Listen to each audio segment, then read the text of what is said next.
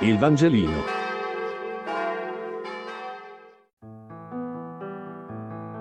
Mercoledì 19 maggio. Giovanni 15, 12, 17. Lettura del Vangelo secondo Giovanni.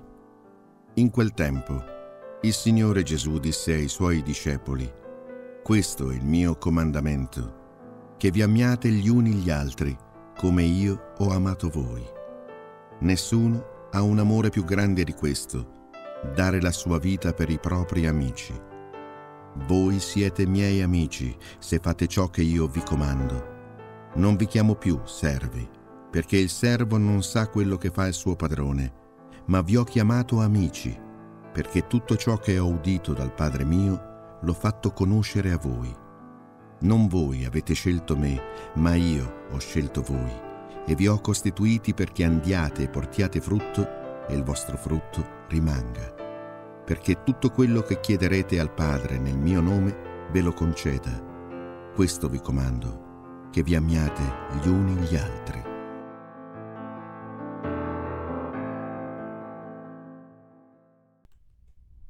Questa pagina contiene uno dei discorsi di Gesù più importanti e densi di tutto il Vangelo attorno al comandamento dell'amore pare potersi condensare tutto l'insegnamento di Cristo. Non è facile però commentarla e oggi preferisco far notare invece un particolare diverso. Un particolare che mi ha sempre colpito, e cioè il perché o la spiegazione che dà Gesù del fatto che chiami i suoi discepoli amici e non servi. Credo che facciamo fatica a capire che questa novità era anzitutto una novità del rapporto tra maestro e discepolo. I rabbi eh, contemporanei a Gesù avevano dei discepoli, li, li tenevano per un certo tempo al quale offrivano il loro insegnamento. E il loro rapporto con loro però era molto quello di avere dei servi, molto simile dovevano obbedire in tutto al maestro, dovevano procurargli da mangiare, avevano certi compiti. Gesù invece instaura con i suoi discepoli un rapporto diverso, molto più lungo, eh, molto più continuativo.